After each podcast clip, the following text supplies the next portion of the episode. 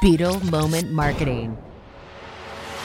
It was recently announced that Kylie Jenner became a billionaire two years younger than Mark Zuckerberg, who claimed the title at age 23 in 2008. Obviously, Mark Zuckerberg built Facebook, and this is a major product. It shifted the way that we even think about social media, communication, and the internet.